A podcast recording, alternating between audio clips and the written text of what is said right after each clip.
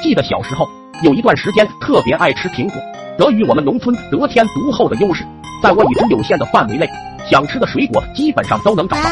这棵树处在一个小山坡上，我经常上它，只为了吃上一口又大又红圆圆的苹果。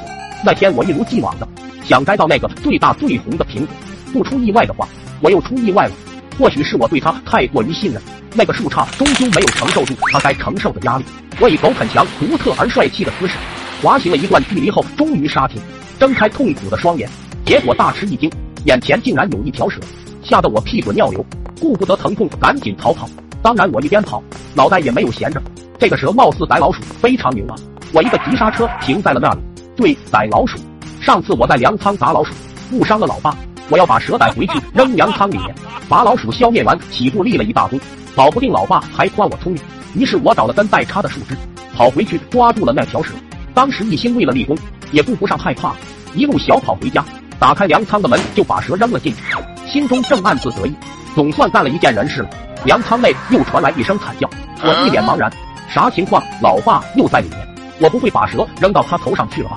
赶紧打开门，看到了我最不愿意看到的场景，我差点当场窒息。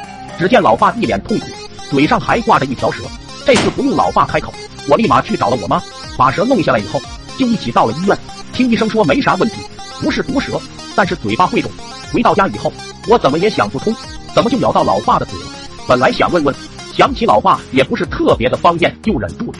两次了，已经两次了，我又把老爸给伤着了，一定要做点什么来弥补一下。可是老爸的嘴要怎么才能消肿呢？受限于自己的知识学问，我就去请教了我爷爷。毕竟阅历是个好东西。爷爷啊，如果身上某个部位肿了，怎么才能消肿呀？爷爷说：“问这个干啥？你肿了吗？”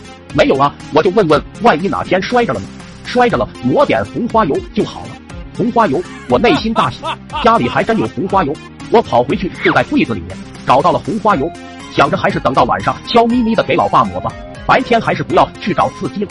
到了晚上，爸妈睡了以后，我就悄咪咪的去到了爸妈的房间，借着月光看见老爸肿得像火腿肠一样的嘴唇，我心里更加愧疚，赶紧抹吧，早抹早点好。我正要下手之时，老爸眼睛一睁。接着房间灯一下就亮了，给我吓一大跳，回头就看见老妈拿个棍子站在那里。你个小逼崽子，我就等你过来呢。